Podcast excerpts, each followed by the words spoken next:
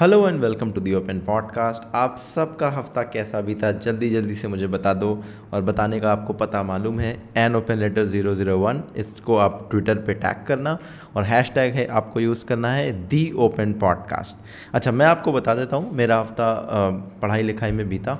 मैं देखता सुनता रहा कि क्या क्या खबरें चल रही हैं और क्या क्या इंपॉर्टेंट हो रहा है देश में, ताकि मैं आपके साथ कुछ बहुत शेयर कर सकूँ।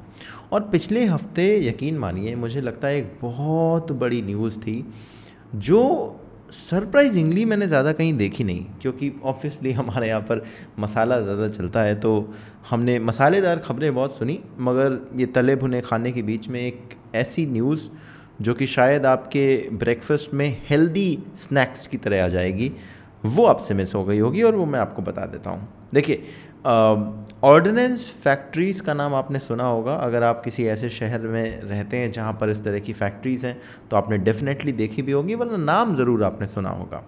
तो कोलकाता में इनका हेडक्वार्टर है और पूरे देश में ऐसी 41 ऑर्डिनेंस फैक्ट्रीज़ हैं, है ना? जिसमें से 11 एमिनेशन और एक्सप्लोजिव फैक्ट्रीज़ हैं 10 weapon vehicle and equipment factories हैं और बाकी 20 जो हैं वो material and components armoured vehicles and ordnance equipment factories हैं। तो यहाँ पर इस तरह का सामान बनता है, ठीक है? इनका कॉरपोरेटाइजेशन हुआ है, पिछले हफ़्ते अनाउंस हुआ है कि एक अक्टूबर से ये इफ़ेक्टिव हो जाएगा, एक ऑर्डर निकल कर आया है। और ये कोई रिसेंट चेंज नहीं है, इसमें एक बहुत लंबी सी टाइमलाइन है, जो साल 2000 से शुरू होती है है ना? और इसके अलावा ऑर्डनेंस फैक्ट्रीज़ का अपना एक इतिहास है। ये कदम क्यों इतना इंपॉर्टेंट है? क्यों इसकी ज़रूरत पड़ी? कॉरपोरेटाइजेशन क्या होता है? क्या टाइमलाइन है? क्या हिस्ट्री है? ये सब कुछ आज के इस पॉडकास्ट में आपको अगले 20-25 मिनट में समझ में आ जाएगा। तो आराम से आप बैठिए, चाय वाय पीजिए इधर उधर घूमिए, कान में इसको लगाइए और पूरा सुनिएगा। तो अगर मैं आपको इतिहास बताना शुरू करूँ, है ना ऑर्डनेंस फैक्ट्रीज़ का तो आपको चलना पड़ेगा अंग्रेज़ों के ज़माने में। अंग्रेज़ों के ज़माने में सत्रह सौ पचहत्तर यानी सेवनटीन में बोर्ड ऑफ़ ऑर्डिनेंस सेट किया गया था कोलकाता के फोर्ट विलियम में। नाइनटी सेवनटीन एटी सेवन आया तो वहाँ पर एक गन पाउडर की फैक्ट्री बना दी गई कोलकाता के ही ईशापुर में। और 1801 में गन कैरियज फैक्ट्री बनाई गई थी काशीपुर में कोलकाता के पास में, है ना? और पहली ऑर्डिनेंस जो फैक्ट्री थी वो 1801 में ही, यानी 1801 में ही सेटअप करी गई थी। और जैसे मैंने अभी बताया कि अभी इस समय 41 ऑर्डिनेंस फैक्ट्रीज़ हैं पूरे देश में। अच्छा इन फैक्ट्रीज से एसोसिएटेड है नौ ट्रेनिंग इंस्टीट्यूट्स तीन रीजनल मार्केटिंग सेंटर्स और पाँच रीजनल कंट्रोलर्स है ना? और अगर आप हमारी आर्म फोर्सेस देखें या पैरामिलिट्री देखें या पुलिस फोर्सेस देखें, इनके पास जो लार्ज चंक मतलब मेजॉरिटी जो ये वेपन एमिनेशन यूज़ करते हैं, इसकी सप्लाई इन्हीं ऑर्डिनेंस फैक्ट्रीज से निकल कर आती है। तो ये तो बिल्कुल एकदम आप ये समझ लीजिए कि ये हमारे लिए एक बहुत इंपॉर्टेंट इंस्टीट्यूशन है। और अगर आप मुझसे पूछें कि यहाँ पर क्या क्या बनता है तो मैं आपको एक लिस्ट बताता हूँ।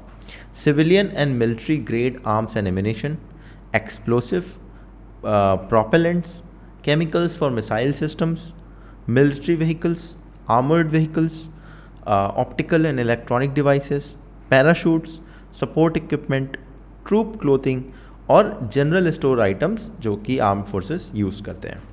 तो इतनी ज़रूरी है ऑर्डिनेंस फैक्ट्रीज़ हमारे लिए और उनका जो बोर्ड है, वो जो कोलकाता में हेडक्वार्टर्ड है, वो अभी तक उस तरह से चलता आ रहा था।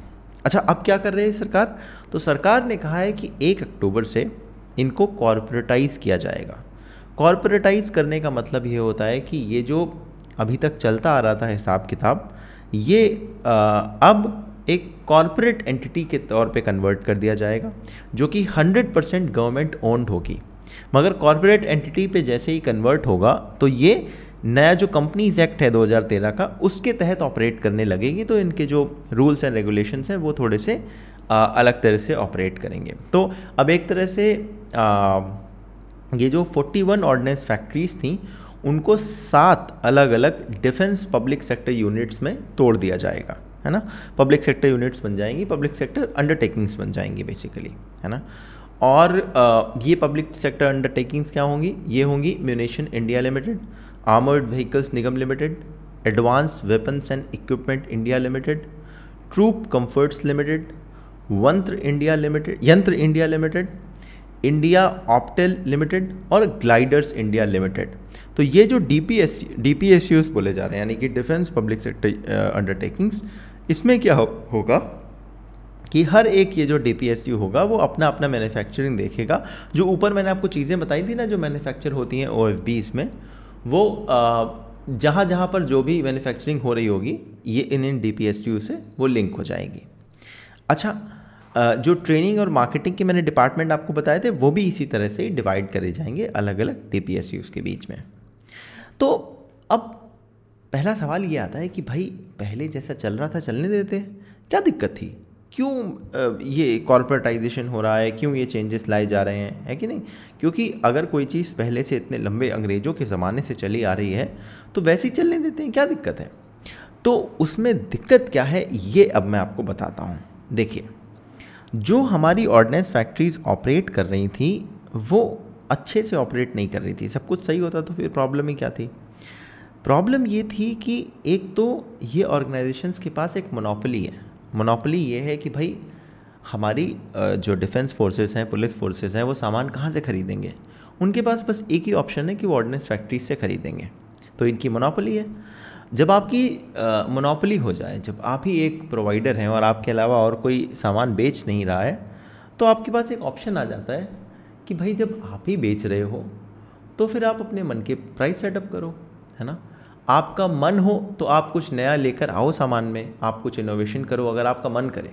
और अगर आपका मन नहीं कर रहा है तो आप कोई इनोवेशन भी मत करो, है ना? और अगर आपको प्रोडक्टिविटी कम रखनी है या आपको सामान टाइम पे नहीं डिलीवर करना तो आप बोल दो कि भाई मैं नहीं कर सकता डिलीवर है ना? और अगर कोई फ्लेक्सिबिलिटी की बात की जाए कि आपसे आपकी लीडरशिप में फ्लेक्सिबिलिटी एक्सपेक्ट करी जाए, आप डायरेक्टली मना कर सकते हो। क्यों? क्योंकि आप एक अकेले इंस्टीट्यूशन हो जो सारा का सारा सामान प्रोवाइड कर रहा है। आप नहीं करोगे तो कौन करेगा? तो आप जो भी कंडीशन लगाओगे, उस कंडीशन को बाकी लोगों को मानना पड़ेगा। तो ये एक मोनोपोलिस्टिक एटीट्यूड ओ के अंदर देखा गया है।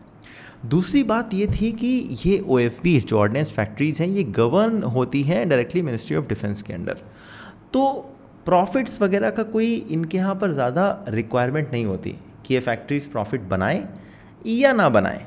ज़्यादा इससे फ़र्क नहीं पड़ता। प्रॉब्लम इसमें ये आ जाती है कि जब आप इतनी बड़ी फैक्ट्री चला रहे हैं, आप प्रॉफिट्स नहीं बना रहे हैं, आप ज़ीरो मार्जिन पे काम कर रहे हैं तो फिर आपके पास जो एडिशनल मनी है, वो आना कम हो जाता है। उसके लिए भी आपको सरकार से मांगना पड़ेगा, अप्रूवल्स लेने पड़ेंगे।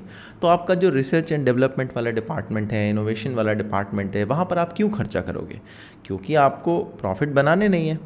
इंसेंटिव आपके पास कोई है नहीं। और जो आपको पैसा चाहिए, उसके लिए भी आपको बाकी इतनी जगह से अप्रूवल लगता है, आपकी ऑर्गेनाइजेशन का स्ट्रक्चर भी उस तरह का नहीं है तो वो रिसर्च एंड डेवलपमेंट और इनोवेशन वाला एंगल भी ख़त्म हो जाता है। और ये सारी चीज़ें अगर आप देखें तो निकल के आई थी कैग की रिपोर्ट में, जो 2018 में पब्लिश हुई। कैग ने कंट्रोलर एंड ऑडिटर जनरल बोलते हैं, इन्होंने अपनी रिपोर्ट में लिखा है कि production in factories continue to fall short of its targets various ordnance factories could achieve targets for only 49% of the items in 2017 and 18 यानी कि सिर्फ़ उनचास प्रतिशत आइटम्स में इनका जो प्रोडक्शन टारगेट था वो मीट हुआ, बाकियों में नहीं हुआ। और ये तो सत्रह अठारह की बात है। अगर आप पिछला भी चार्ट देखेंगे तो आपको पता चलेगा कि इनके प्रोडक्शन टारगेट उससे पहले भी पाँच छः सालों में जो डेटा यहाँ पर दिखता है, उसमें कभी भी मीट नहीं हुए हैं। और they're less than even fifty percent है ना? अच्छा कैग ने अपनी रिपोर्ट में ये भी लिखा है कि a significant quantity of army's demand for some principal ammunition items remained outstanding as of March thirty first twenty eighteen यानी कि आर्मी जिस बहुत इंपॉर्टेंट एमिनेशन की डिमांड कर रही है, उसमें एक बड़ा नंबर है जो कि अभी तक मीट नहीं हुआ है बाई दी मार्च 2018 जब ये रिपोर्ट लिखी गई। और ये चीज़ सिर्फ़ एक साल की बात नहीं है दो साल की बात नहीं है ये एक पैटर्न है ये एक लगातार चलता आ रहा था और एक बीमारी की तरह बन चुका था। और इसके अलावा आर्मी की अगर आप रिपोर्ट पढ़ें जो उनकी इंटरनल रिपोर्ट थी जो पिछले पिछले साल कई न्यूज़पेपर्स में पब्लिश हुई जिनकी फाइंडिंग उसमें लिखा था कि आ, 2014 से 2019 के बीच में तकरीबन छः सालों में 960 करोड़ रुपए की जो एमिनेशन और जो चीज़ें ओ की तरफ़ से आर्मी को सप्लाई हुई वो फॉल्टी थी, है ना? और ये कहते हैं कि ना सिर्फ़ इस फॉल्टी आइटम में पैसे बर्बाद हुए, बल्कि 27 जाने भी गई। और आर्मी की इस रिपोर्ट में ऐसा बताया गया, जो मैंने आर्टिकल्स पढ़े इंडियन एक्सप्रेस पर एक आर्टिकल था, उसमें लिखा था कि उस रिपोर्ट के हवाले से बताते हैं कि उसमें लिखा था that lack of accountability and poor quality of production result in frequent accidents this result in injuries and deaths of soldiers on average one accident takes per week ये कहते हैं कि जो क्वालिटी है, जो ख़राब क्वालिटी का सामान बन रहा है, उससे हर वीक एक एक्सीडेंट होता है और इन एक्सीडेंट्स में कई बार जान भी जाती है इंजरीज भी होती हैं। और ये सब रीज़न क्या था कि फॉल्टी प्रोडक्ट आ रहा है ओ की तरफ़ से ऑर्डिनेंस फैक्ट्रीज़ की तरफ़ से। और इसके लिए कोई अकाउंटेबल नहीं है, कोई अकाउंटेबिलिटी नहीं लेता और कोई क्वालिटी चेक नहीं है, कोई प्रोडक्शन के लिए कोई ज़िम्मेदारी नहीं लेता और प्लस जो टारगेट्स हैं वो मीट नहीं हो रहे हमने कैक की रिपोर्ट में देखा। अच्छा तो ये सारी एक बहुत बहुत बड़ी प्रॉब्लम थी। नाउ कॉरपोरेटाइजेशन से क्या होगा, ये एक बड़ा सवाल है कि भाई, अगर ये सारी प्रॉब्लम्स हैं तो कॉरपोरेटाइजेशन से क्या होगा? अच्छा कॉरपोरेटाइजेशन का मतलब ये होता है कि एक एंटिटी को कॉरपोरेट की तरह चलाना। तो जैसे पब्लिक सेक्टर अंडरटेकिंग्स आपने देखी होंगी एच है, या बी e है, ये सब पब्लिक सेक्टर अंडरटेकिंग्स हैं, है ना? ये कॉरपोरेटाइज्ड हैं। इसके अंदर जो ऑपरेशन होता है, वो एक इस तरह से होता है कि भाई आपको प्रॉफिट भी बनाना है, आपको अपने इनोवेशन भी करने हैं, और आपके कॉम्पिटिटर्स भी आ रहे हैं मार्केट में तो आपको उनसे कम्पीट भी करना है। आपके पास अकाउंटेबिलिटी भी होगी आपको टाइम पे भी डिलीवर करना है है ना? तो ये सारी चीज़ें एक बार इंट्रोड्यूस हो जाती हैं चीज़ में तो फिर आपको अच्छी क्वालिटी का प्रोडक्ट मिलने लगता है। आपको सेम प्रोडक्ट एक कॉम्पिटिटिव प्राइसिंग पर मिलने लगता है है ना? और एफिशिएंसी ओवरऑल सिस्टम की बढ़ जाती है। तो ये एक्सपेक्टेशन है जिस एक्सपेक्टेशन के साथ में आ, इस चीज़ को कॉरपोरेटाइज किया जा रहा है।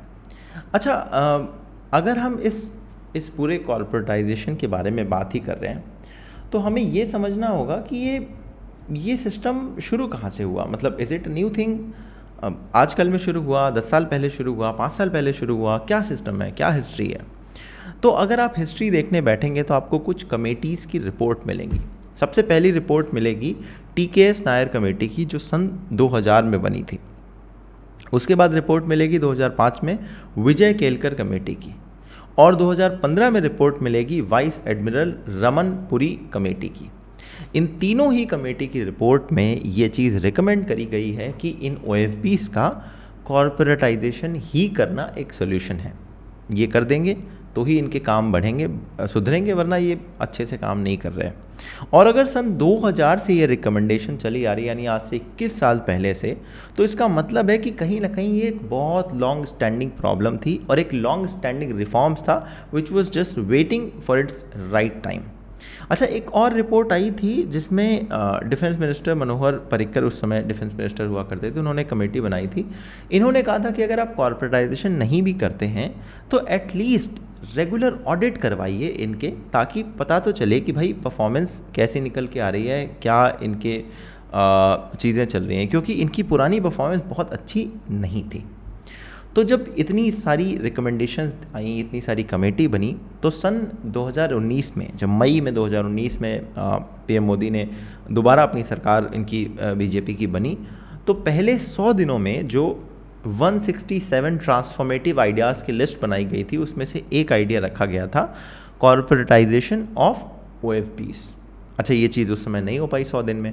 तो मई 2020 में जब कोरोना आ गया और आत्मनिर्भर भारत का एक पैकेज निकल कर आया था, उस पैकेज की चौथी ट्रांच जब फाइनेंस मिनिस्टर निर्मला सीतारमन जी ने अनाउंस करी तो उन्होंने इस चीज़ का अनाउंस भी कर दिया कि भाई हम ओ को कॉरपोरेटाइज करने जा रहे हैं ताकि इनकी ऑटोनॉमी इंप्रूव हो, यानी कि ये अपने फैसले खुद ले सकें, इन्हें मिनिस्ट्रीज़ के पास न जाना पड़े हर चीज़ के अप्रूवल के लिए। इनके ऊपर अकाउंटेबिलिटी बढ़े, यानी कि अगर ख़राब सामान सप्लाई करते हैं तो इनसे डायरेक्टली सवाल पूछा जा सके। और इनकी एफिशिएंसी बढ़े कि भाई टाइम पे चीज़ें डिलीवर करें जल्दी जल्दी चीज़ें बनाएँ, है ना? तो ये बात थी मई 2020 की जब अनाउंस हुआ।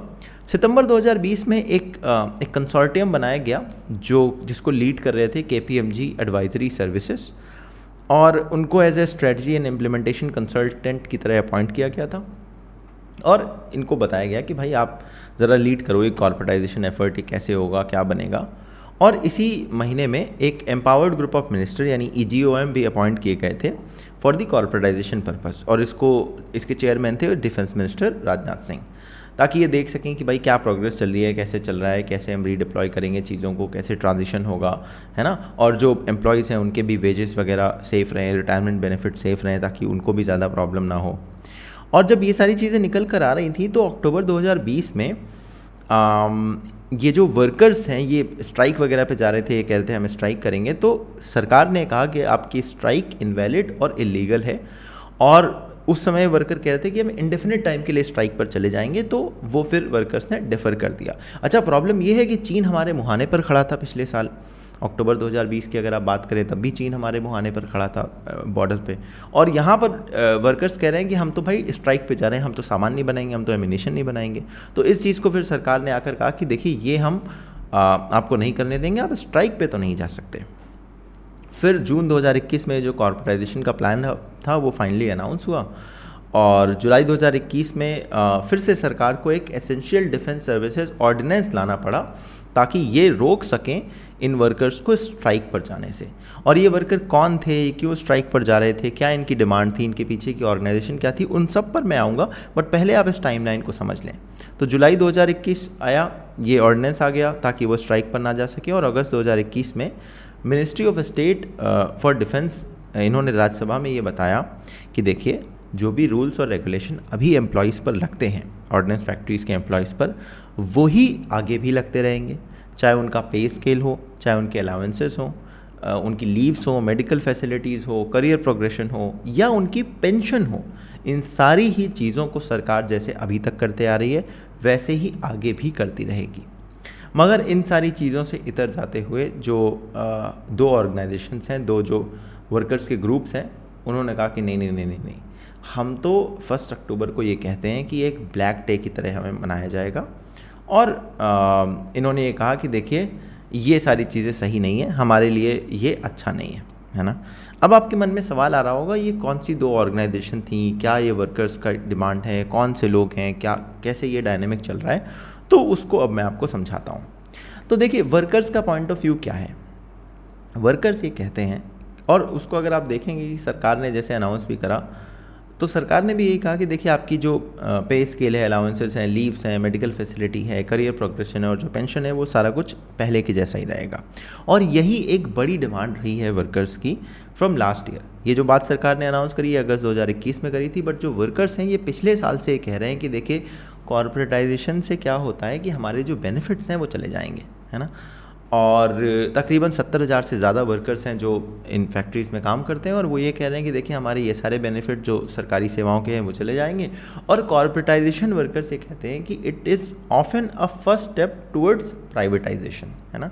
अब प्राइवेटाइजेशन से ओवरऑल जो आउटकम है, वो भले इम्प्रूव हो जाए, जो आपकी प्रोडक्ट प्रोडक्टिविटी है, वो भले बढ़ जाए एफिशिएंसी बढ़ जाए बट जो वर्कर्स वहाँ पर काम कर रहे हैं, उनके बेनिफिट चले जाते हैं और इस बात को लेकर वो हमेशा से डिस्ट्रेस रहते हैं। तो ये डिपेंड्स कि आप किस पहलू से देख रहे हैं, अगर आप ऐसे कोई वर्कर हैं या उनके घर से कोई हैं तो आपको लगेगा कि बिल्कुल ये स्टेप गलत है। हमें जो पहले बेनिफिट मिल रहे थे, इतने सालों की सर्विस करी और वो सारी चीज़ें, और वो अचानक से एक दिन सरकार ने फैसला लिया और वो चले गए। आप अगर बाहर से देखते हैं तो आप कहेंगे कि अरे भाई, हमें तो प्रोडक्टिविटी से मतलब है, देश में प्रोडक्टिविटी बढ़े, ठीक से काम हो एफिशिएंटली काम हो अच्छा सामान निकल कर जाए डिफेंस फोर्सेस को मिले। हमें क्या मतलब कि बाकी लोगों को क्या बेनिफिट मिलता है या नहीं, है ना? तो अब आप वर्कर्स का परस्पेक्टिव समझिए। 75,000 वर्कर्स हैं जो कि तीन अलग अलग फेडरेशन से अफिलिएटेड हैं। और ये जो फेडरेशंस हैं ये अलग अलग पॉलिटिकल पार्टीज़ द्वारा बैक्ड हैं। या अफिलिएटेड हैं या आप जैसा भी समझ लें।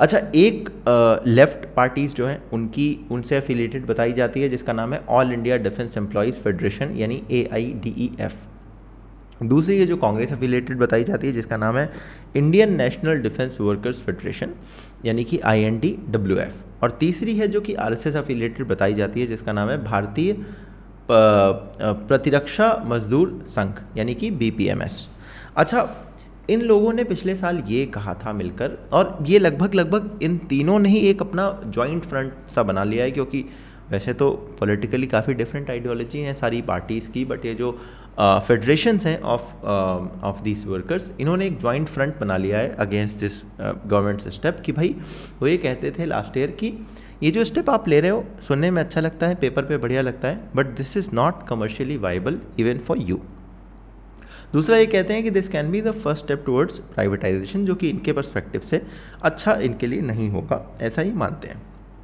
अच्छा जून 2021 को जो डिसीज़न सरकार ने लिया और कहा कि हम इसको कॉर्पोरेट कॉर्पोरेटाइज करेंगे।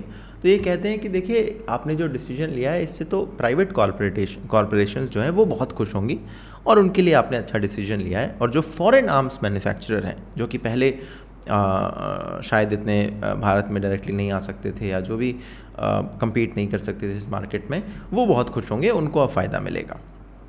हालाँकि जुलाई 2021 में जो Congress affiliated I N D W W F बताया जाता है इन्होंने कहा कि they are no longer against this corporatisation बस इनकी एक डिमांड है कि डिफेंस मिनिस्टर से इन्होंने डिमांड रखी कि जो वर्कर्स के राइट्स हैं, वो प्रोटेक्ट करे जाएँ। और चूँकि डिफेंस मिनिस्टर ने इस बात को लेकर एक क्लैरिफिकेशन दिया था राज्यसभा में और ये मिनिस्टर ऑफ़ ऑफ़ स्टेट जो डिफेंस के हैं, उन्होंने राज्यसभा में अगस्त में बोल भी दिया कि भाई देखिए, ये सब वर्कर्स के राइट सेफ़ रखे जाएँगे। तो जो कांग्रेस अफिलिएटेड फेडरेशन था, उन्होंने कहा कि अब हमें कोई दिक्कत नहीं है।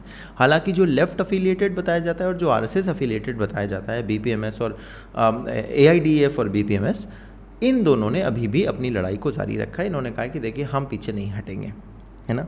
तो ये है पूरा का पूरा मामला।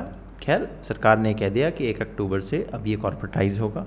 सात अलग अलग डी पी एस यूज़ जो डिफेंस पब्लिक सेक्टर अंडरटेकिंग्स है, उसमें डिवाइडेड है और उसमें डिवाइड किया जाएगा और जो जो जहाँ जहाँ पर जो चीज़ें बनती थी, वो जिस भी पी एस यू में बन रही होंगी, वो वहाँ वहाँ पर चीज़ें डिवाइड कर दी जाएँगी उसी के अकॉर्डिंग जो वर्कर्स हैं, उनके जो सारी चीज़ें हैं पेंशन से लेकर उनकी सैलरी उनका करियर पाथ उनके जो बाकी बेनिफिट्स हैं लीव वगैरह, वो सब सिक्योर रहेंगे, पहले की तरह रहेंगे और उसमें कोई चेंज नहीं किया जाएगा। अब कंक्लूजन अगर आप देखें ओवरऑल वर्कर्स के परस्पेक्टिव से देखें तो सरकार ने प्रॉमिस कर दिया है। अगर आप आउटकम के परस्पेक्टिव से देखें तो भाई, पहले ऑटोनमी नहीं थी ऑर्डनेंस फैक्ट्रीज़ के पास कि वो अपने डिसीज़न ले सकें। उनके पास रिसर्च एंड डेवलपमेंट के लिए कोई बहुत इंसेंटिव नहीं थे कि वो कुछ नया करें इनोवेट करें। वो प्राइस कम करें, इसके लिए भी कोई इंसेंटिव नहीं थे मोनोपली थी उनकी, जैसे मर्ज़ी वो वैसे बेचें, है ना? अब एक कॉम्पिटिटिवनेस आएगी मार्केट में एफिशिएंसी बढ़ेगी अकाउंटेबिलिटी बढ़ेगी ऑटोनमी मिलेगी डी पी एस यूज़ को और फिर उसी हिसाब से प्रोडक्ट इंप्रूव होगा कॉस्ट इफेक्टिवनेस आएगी और ये सारी चीज़ें हैं जो कॉरपोरेटाइजेशन के थ्रू डेवलप होती हैं। तो ये है जो मोटा माटी समझ में आ रहा है। अब ये क्या निकल के बनता है, क्या निकल के आता है, कैसे मार्केट में प्ले आउट होता है, इसके लिए तो हमें थोड़ा सा वेट करना पड़ेगा।